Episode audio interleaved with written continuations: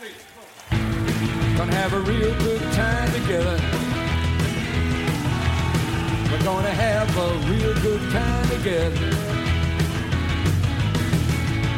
We're gonna laugh and shout together.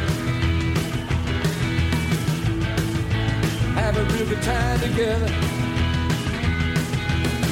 Na na na na na na na na na na. Na na na na na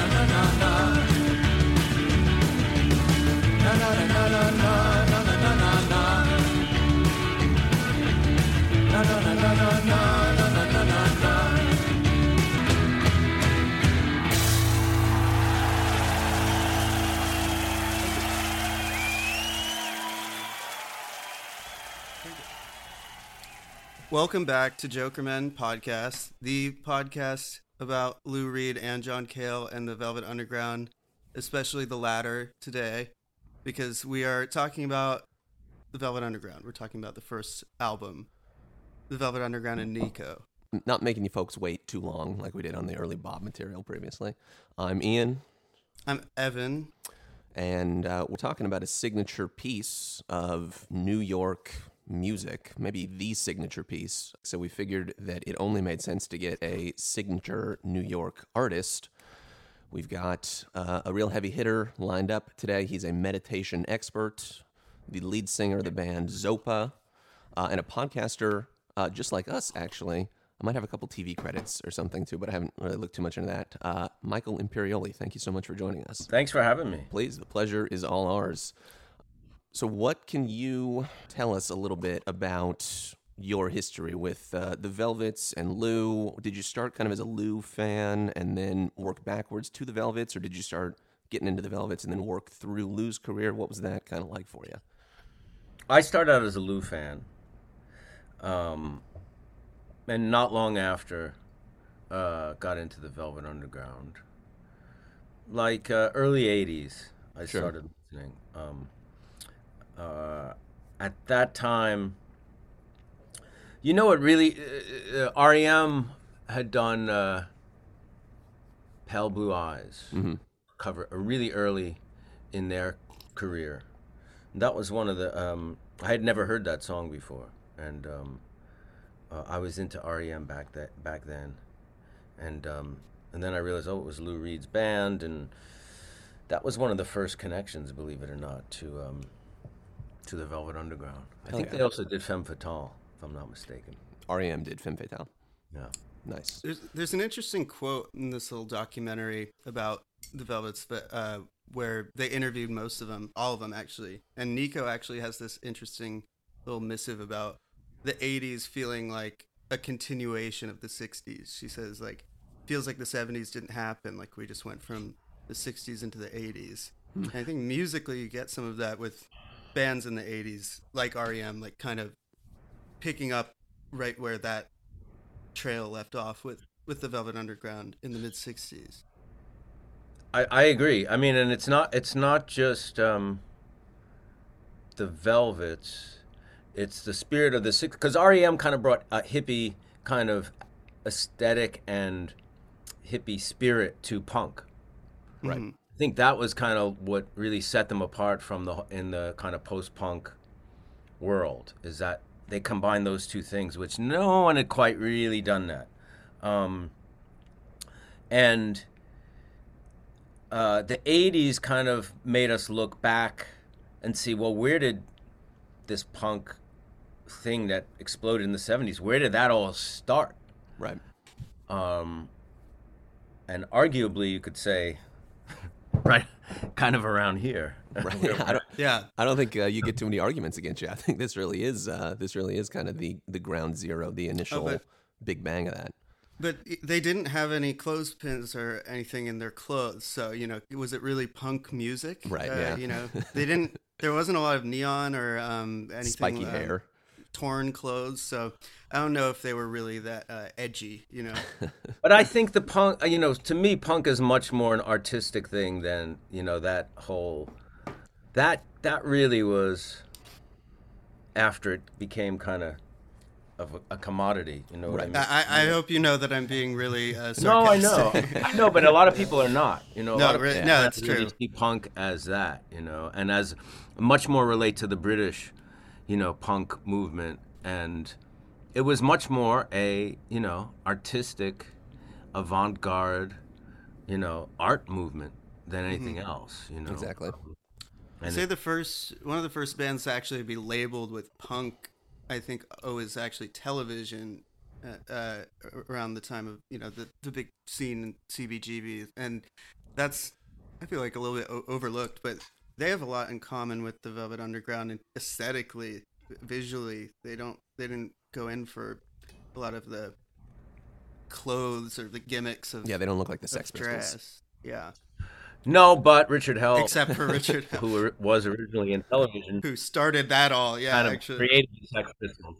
total exception there yeah That's one connection. Also, Robert Quine is uh, was in the Voidoids and would later play with Lou. Yeah, and like Tom, you know, taking the name Verlaine, you know, which Lou brought that whole kind of transgressive literary style into Right. rock lyrics, I think, and, Yeah. and kind of picking up on that, and definitely. Yeah, yeah. I've been doing some reading uh, about just kind of early days Velvet stuff. Um, you know, uh, as we've been getting started on our show here, and he was really kind of like the, the thing that keeps coming up again and again is his desire to weld this harsh, uh, loud, fast, edgy rock and roll music with the literary, uh, artistic, lyrical sensibilities of. Uh, I mean, like Delmore Schwartz obviously was kind of a major influence on him at Syracuse um, but also you know the the um, uh, people like Bob or even poets like Verlaine, and it seems so natural now. Like, of course, of course, rock music goes with this uh, artistic uh, prose style, but at the time it was just like those two those were two worlds that did not intersect, and so when he puts things out like we get on this first record, the Velvet Underground or Nico, it really kind of uh, you know throws some people for a loop. Yeah, and in, he did it in a in a very different way than Dylan did, I think, lyrically. Whereas Dylan was very much into, you know, I, I see him more like in the poetry vein and Lou more in the literary vein. Although although Lou like you know says he was influenced by Ginsberg and, and some of the beats, but there's also that Edgar Allan Poe and Oh yeah, well, well Poe. He likes Edgar Allan Poe and she's into Mean Joe Green. Yeah, all that that that kind of dark, dark literature of some of the later, like Hubert Selby, twisted, nightmarish addiction and you know subversion and things.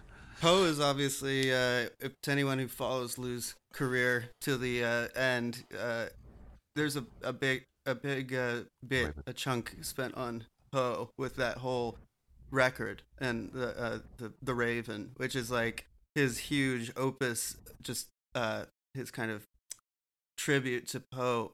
Um, That's an opus. which makes yeah i mean that yeah if we were talking about what's an op what's an opus that that one's a, a pretty much an opus um i mean it makes it makes a lot of sense i feel like people don't when people hear about that record are surprised because it's not really one of his more well-known ones but uh it goes back pretty deep i mean really deep that that impulse to like uh i mean just what we were talking about i guess bring the literary into the into the music Yeah, especially something like Telltale Heart, which was writ- is written in the in the first pers- person as a confessional kind of thing, and you can that you can really sense and Lou's lyrics. Right. Oh, yeah. That material. Yeah, and there, there's there's a thing about like we think of a Poe, I think a lot as being fanciful and like uh, almost, yeah, really. I think he's over. He's often thought of as like a fantasy writer by people who don't really know much about his work, but a lot of it is more like is kind of crime or um, it's it's based in the real world. It's based in the far fringes and dark corners of reality, but it is it has this sense of the real world in it, which is something I think Lou is like really committed to bringing across in the music. It's not just um, flights of fancy for him a lot of the Right. time. It's Yeah, there's and a there's a especially on this psychological element I think to a lot of uh, uh, Poe's work that that Lou definitely picks up on and uh, and carries on um, and appreciates with his own work.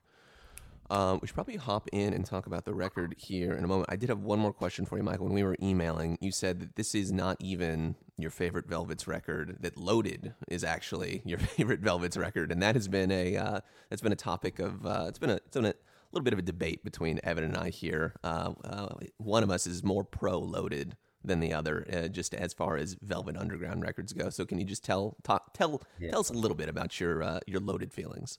It it certainly is very uh, inspires lots of debate and argument. Yes. Um, where I mean, I, you listen to this record that we're going to talk about today, and you, you just see how why it's so important, why it's monumental, why it just kind of changed everything. And I don't challenge that at all. And I love this first album. Simply just as a lover of music, the songs themselves on Loaded to me just um, I just you know they it's just a personal aesthetic choice. I just like them better. You know what I mean? Um, there's something about and, and and in a way you could really see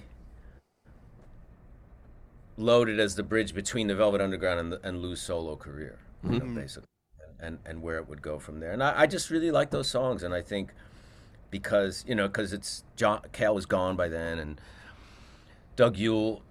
Um, Old Doug Yule. a lot of people feel were not was not a Velvet Underground. everyone's favorite member of the Velvet Underground. Yeah, and he sings on a lot of the songs, which is odd because Lou. Didn't he sing a whole Velvet Underground record? I'll squeeze. Yeah. Uh, so it's a weird record. I the songwriting itself and the sound of the songs and the way that I just like. I mean, I don't Sure. know. well, so did Lou. So you're in good company. He, he was the one who guess who wanted it to sound that way, wanted to push it in that direction. Um, and I mean that is kind of another really interesting point uh, about the the loaded versus like early VU debate is that um, there's this thing about the band that makes them so unique is that they're a collision of actual commercial ambition and actual full-on avant-garde music.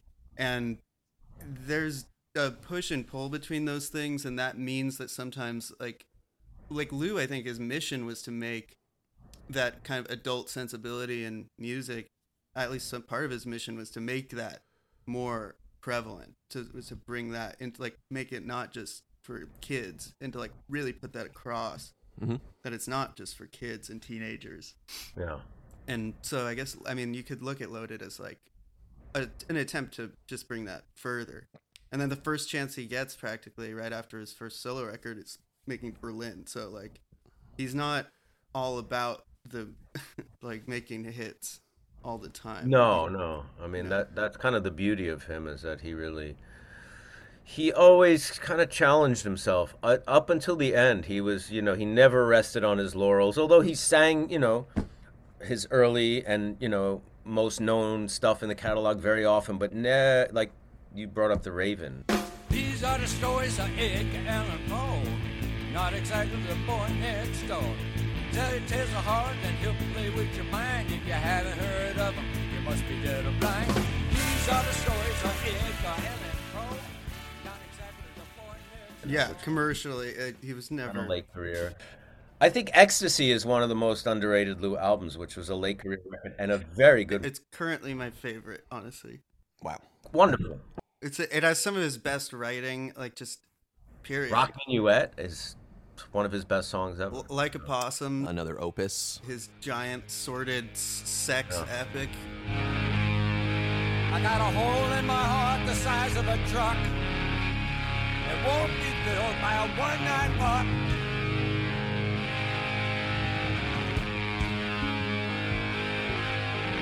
Slurping and squeezing ain't it just my look? Got a hole in my heart the size of a truck. The size of a truck. that song "Mad" is like one of the funniest, most outrageous lyrics in, in all of his stuff. It is so funny. Yeah, uh, Ecstasy is a good song, as is uh, Paranoia and Key. That, that's a really good album. Baton Rouge, I love. Um, I think I like pretty much everything on that record. It's a good one. Agreed. That was late career, you know. He he was uh, he was not. He never became a nostalgia thing and was you know greatest hits shows. He was always pushing the envelope, which got to give him credit for that. Absolutely. That's why we love him, and that's why we are going to work our way uh, from the beginning, the Velvet Underground or Nico, all the way to the end uh, with Lulu. Um, should we should we hop in? Should we do it? Yeah. Yeah, let's go.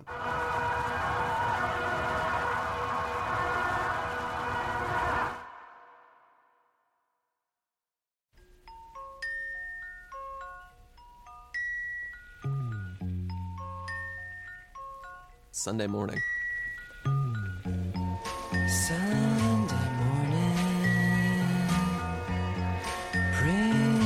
the. It's just a restless feeling by my side.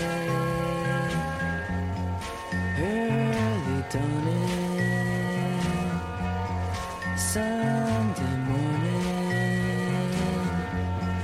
It's just the wasted years so close Watch out, the world's behind you. There's always someone around you who will call. It's nothing at all.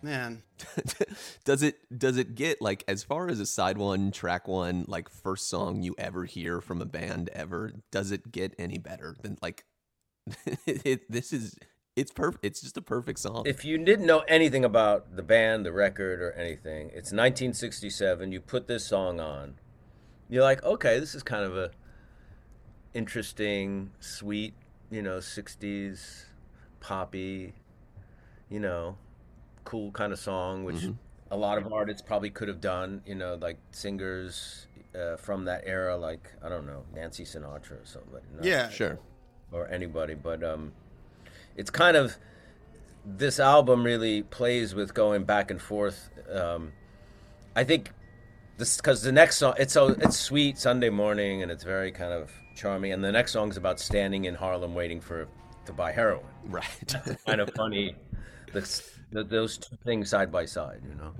it sounds kind of sweet and melancholy in this kind of gentle way, but the lyrics, in light of the rest of the record, actually have this kind of deep sort of sadness to them, or like the, a real melancholy. It's kind of like a little sinister, even.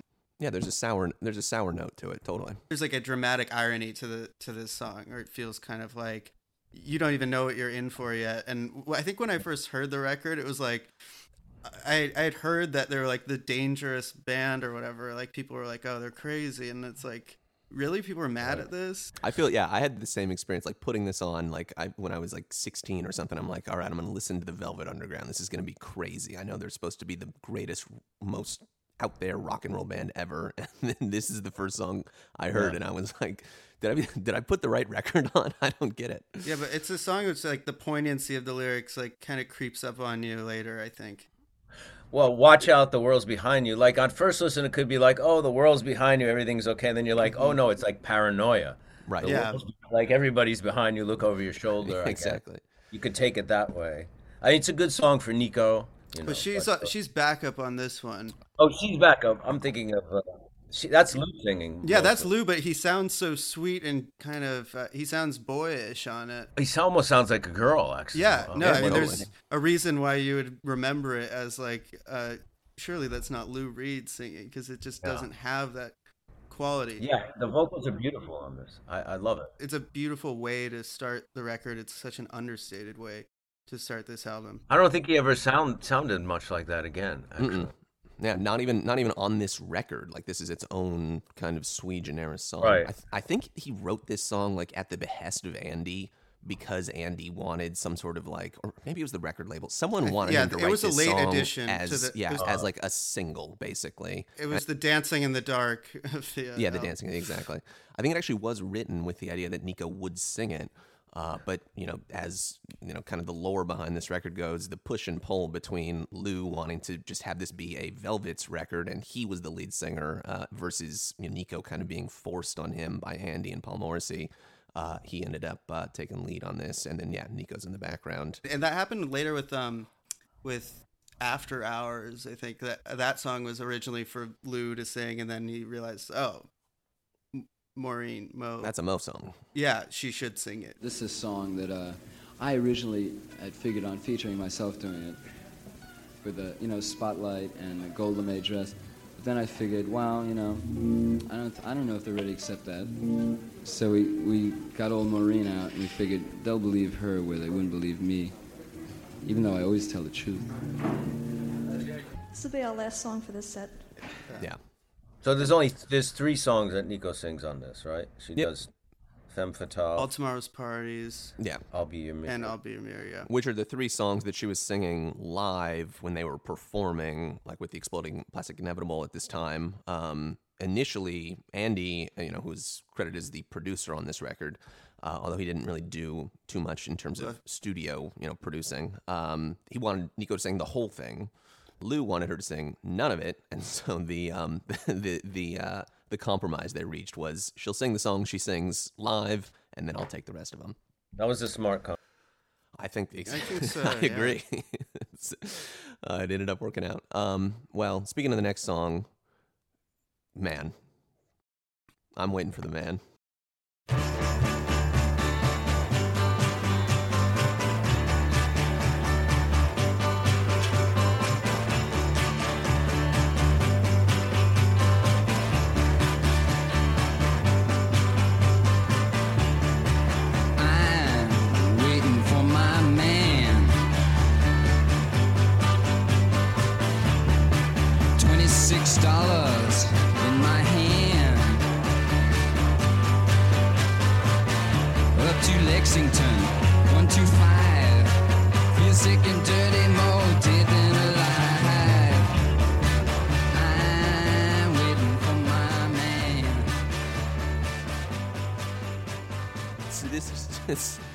Kicks so much ass. This is Sunday morning in time, waiting for the man. Like, just you, you already said it, Michael, but like, what a perfect one-two punch to start this record.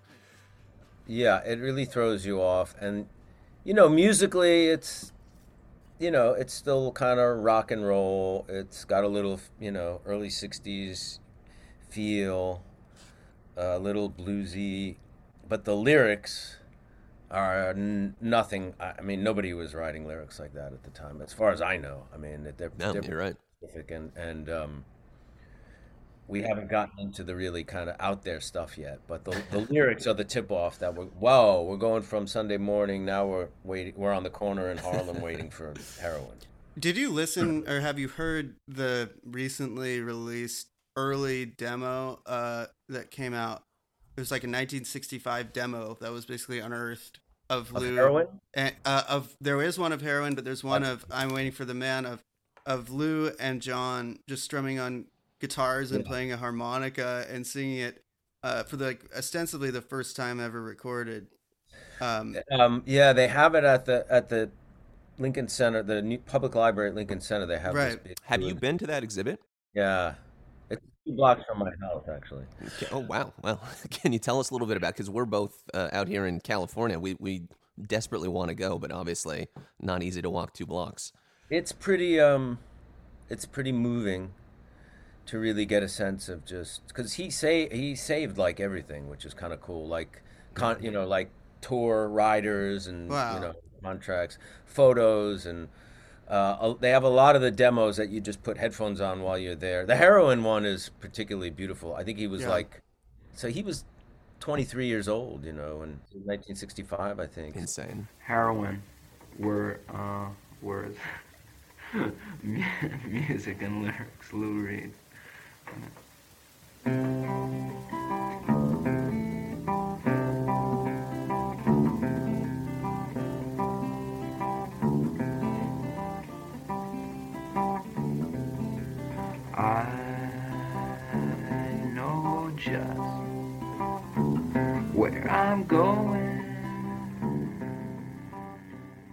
It's it's a really great exhibit and beautiful. And there's some films, um, some instruments. Uh, it's very moving to see. It's really surprising that he would have kept a lot of stuff. He's like the mo- kind of does not strike one as the sentimental type in that way, but it, I think he knew that it was important. He definitely Yeah. knew it was all important. I think beneath beneath the cool, you know, the the cool, calm, collected Lou pose, he's he's a teddy bear at heart. He's a he's a sweetheart. In some ways, was a sweetheart. I mean, um, he could be very uh, prickly and sweet in the same moment, kind of. Right. Um, the first time, the first time I actually met him, that was the experience. It's a funny story. Oh, you met him? Yeah, I, we were friends the last like ten years of his life, but wow. the, the first time I met him, uh, I was about 26. So like 1989, 90. I used to see him walking around the village. I'd lived in the village in my early 20s, and so did he. And he would, you know, you'd see him walking around. I never approached him. And then I was at a Knicks game, Madison Square Garden, and I saw him, and I had just been cast in a movie called I Shot Andy Warhol. And I was playing Ondine, who was one of the War- Warhol superstars, but it was a friend. Right. So I was like, this is a great icebreaker. No, I'm going to go talk to Lou. The problem was, and I knew this because I read about it in the paper, Lou was really pissed off that they were making a movie about Valerie Solanas, who almost killed, you know, one of his best friends. But I was like, nah, I'll just say hi. And I, I walked up to him. I said, hi, my name is Mike. I'm an actor. Um, I'm a big fan. Um, I just got. Uh, uh, I'm I'm doing this movie. I know you're you're you're really not happy about. it. It's called I Shot Andy Warhol. I just got cast. He's like, I think it's despicable, that disgusting. They're making a movie about this psychotic bitch. I'm like, I know, I know, I know, but uh, I'm playing a friend of yours, Ondine. He went, good luck, and like turned away, and, and I just was like, oh, I felt so stupid. And then a few seconds later, we were on the escalator at the garden, and he's like turning over his shoulder, looking back at me, and finally he, he kind of waves me over. So I go, I walk back to him, and he says, uh, "Listen, work hard, do your work, do a good job, and just remember one thing: he was very funny, and that was it."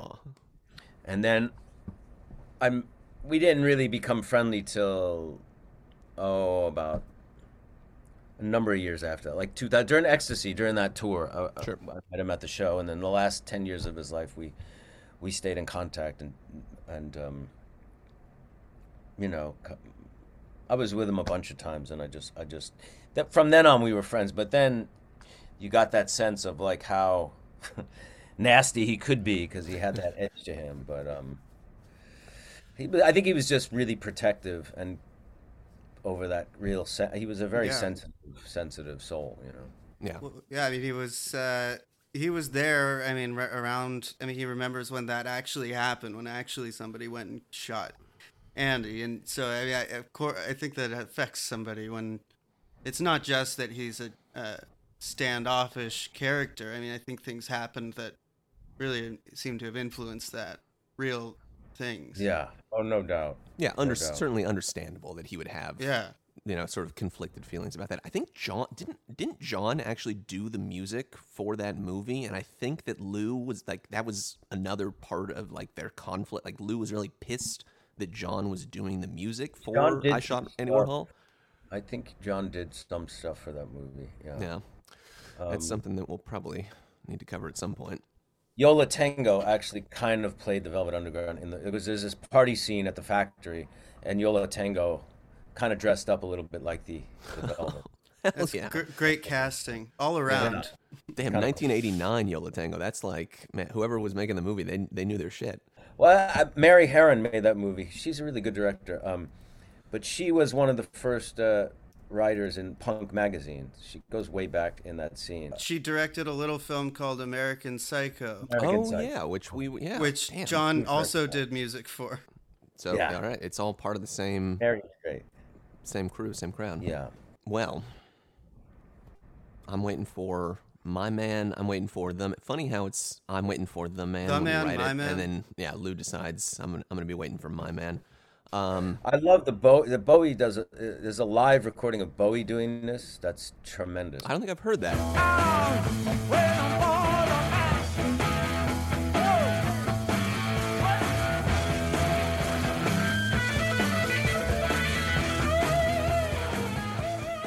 Okay, I'll have to check that one out. I my favorite uh, cover of it is the John Cale in the '80s covered it just on piano, and it is uh, terrifying. I've never heard that.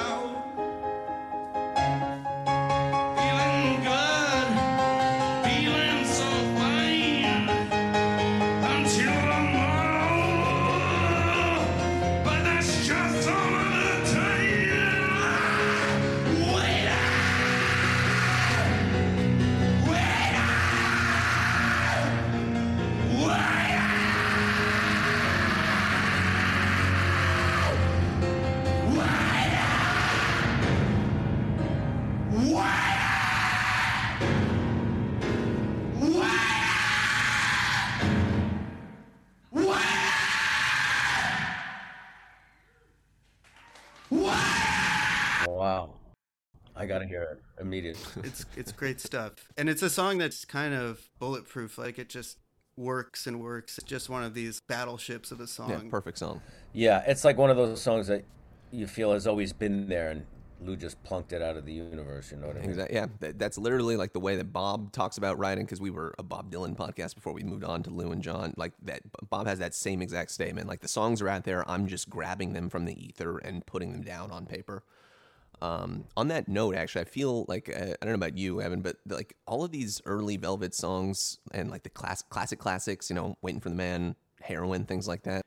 Compared to things like "Ballad of a Thin Man" or um, "All Along the Watchtower," like the Bob classics, you know, that Bob is always rolling out there and playing. Like I always feel thrilled and excited to hear these Velvet songs in a way that I didn't feel about some of those early Bob songs. I don't know what Some it is them. about them, but it's just like you know, Lou was playing heroin his entire career, and like there was never, never a dud, never a bad version of that. It's just Mm. a, and we'll get to heroin. I, I don't even want to like get talk too much about it yet because it's it deserves a. We'll, we'll we'll be there shortly, but um. I agree. There's there's something about some of these songs that just feels like uh, I think it's because frankly, Lou's reluctance to go uh, flowery with the language is something that keeps them feeling like really immediate. There's not much there to think like, oh, that sounds dated or that doesn't work anymore. It's just so blunt. Right. Well, uh, speaking of blunt, speaking of straightforward, uh, Femme Fatale. Yeah.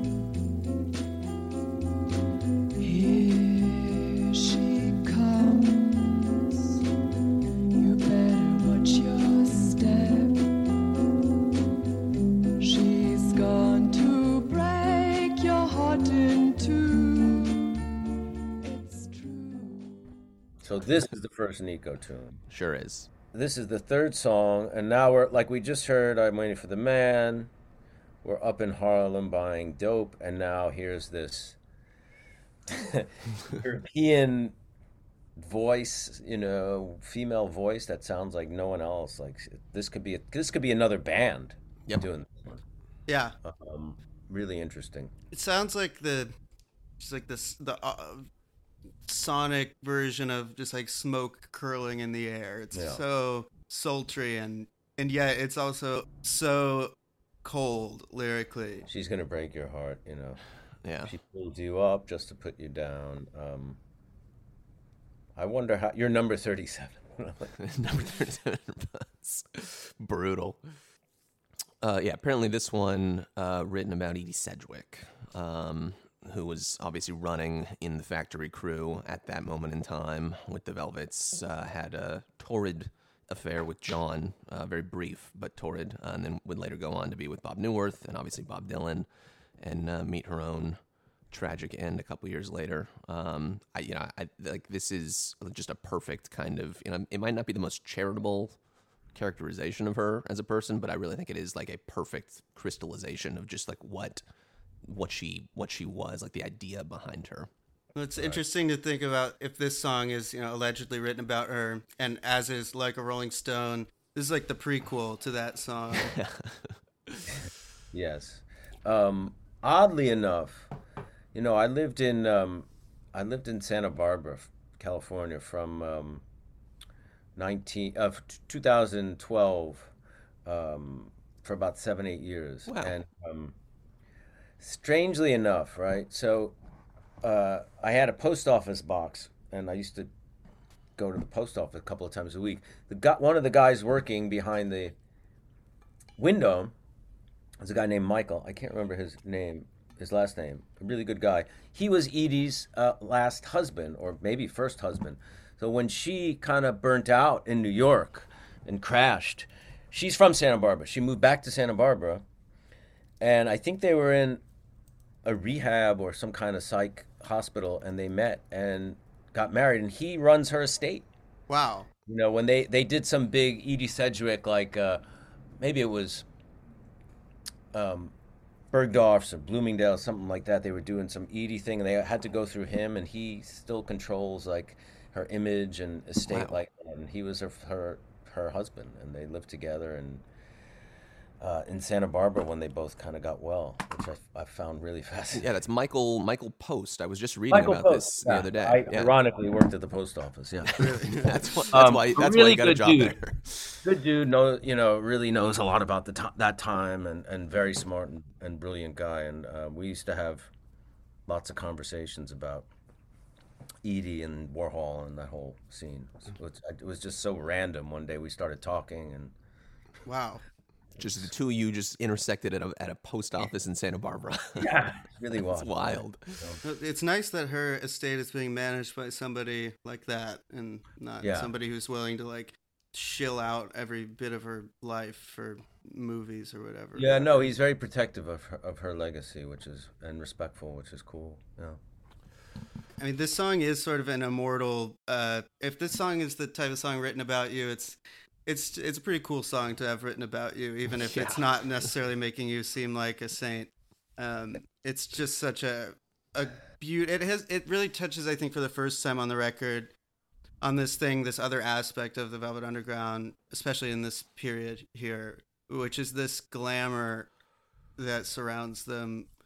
That thing about them being a around Andy or Andy, you know, really being like the force that brings them into prominence. Like they, there's this really interesting friction there, or just lack of friction between the highest glamour of the art scene and downtown culture at the time, and all these huge parties, and people wearing furs and whatever, and and then these people who are there but have no interest in seemingly no interest in like really partaking in the the sumptuous excess of that. and most of them have no money. those, Yeah. those Yeah. people, right?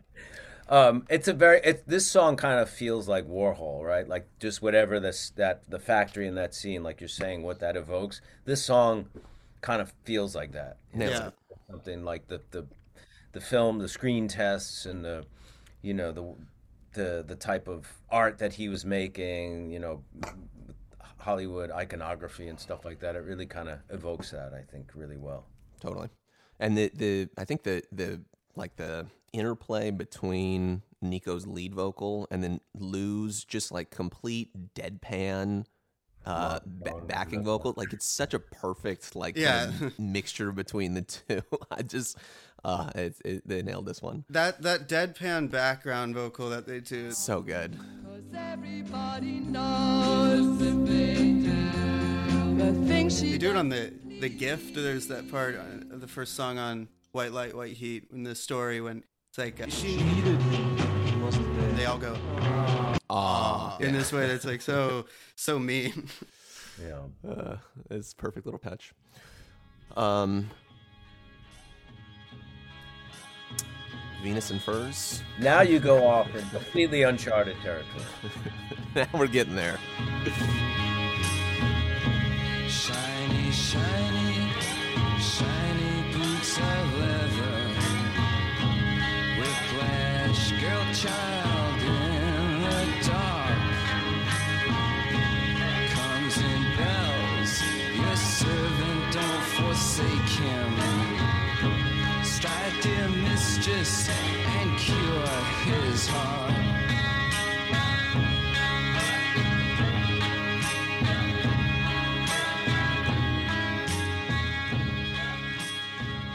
You know, sonically, lyrically, it's just now. Eh, if you weren't thrown, you know, by the lyrics of "I'm waiting for the man" and combination of the other two. Now, by now, when you're into this song, it's like, whoa, what planet are we? on? Yeah, we're through the Stargate. Yeah, if you're just listening to this record and not really paying attention to the to the words, you know, for the first couple times you're spinning it, you're like, all right, this is a pleasant record. That that second song is kind of jittery, but you know, it seems good. And then even if you aren't paying attention to the words, as soon as the first second of Venus and Furs Yeah, hits, it's just like the the lights go down.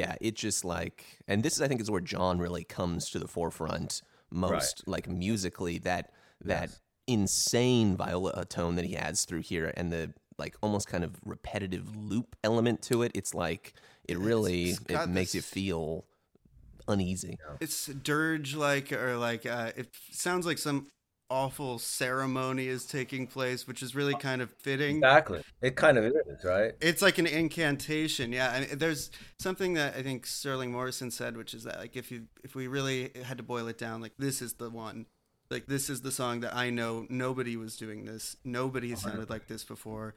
If we really want to talk about what set us apart, it's this song.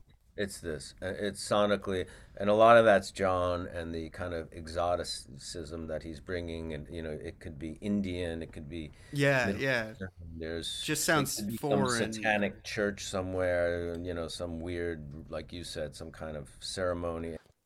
And it's a good time to mention Mo Tucker because the thing that keeps it all together, and it's all through this record, you can just feel her like just holding it down with such restraint, and it keeps the thing legible always. Mo was, I think, out of any rock drummer, the closest to the human heartbeat. Wow. Wow. You know, really has that. Her sound is like the heart, the human heart, in a way. Especially here. Yeah. Yeah, very heavy on like toms, um, which keeps you, yeah, kind of, yeah, keeps you grounded in this song that just like this song. Grounded is the right word because the drumming having like that reliance on toms um, uh, it makes it feel like ancient Yeah. it brings Sure. it even back it's like it has this kind of scary old feeling It's very, a- and also just lyrically, there's some beautiful like, like, uh, for instance, uh, Wish Whiplash Girl Child in the Dark is beautiful, but I So love good. the, um, I am tired, I'm weary, I could sleep for a thousand years, a thousand dreams that would awake me, different, different colors, colors made of tears yeah that one always blows me away beautiful lyrics. I mean, just gorgeous. I really want to get into like the uh, like a mythopoetic read of this, which is, is my inclination always. It is kind of like a, a ceremony being taken place here, which is the joining for the first time, really, of this true avant-garde sensibility. Not just sensibility, but just true avant-garde uh, ambition and exploration and popular music. And that's this is the sound of that happening. Like this this relationship is happening in the song of this sadomasochistic union. It is kind of interesting how it mirrors that thing of uh, Lou's most far out ideas as a writer meeting John's uh, natural comfort in this really far deep end of music, and they just find each other here. Yeah, it's like the Big Bang almost of like punk, post punk, alt rock, grunge. It's kind of like the, the, the spark that gave birth to lots of great. Yeah. yeah, the, the common ancestor of all of it. A hundred percent. It's it's amazing. Yeah, there's this uh, the John. I'm, I'm reading John's autobiography right now, uh, and he keeps or he, he's mentioned a couple times in it how he and Lou were this perfect artistic collaboration at this moment in time, where Lou had the the songwriting chops, um, eh, but he didn't necessarily have the confidence to really go for it and go beyond his comfort zone.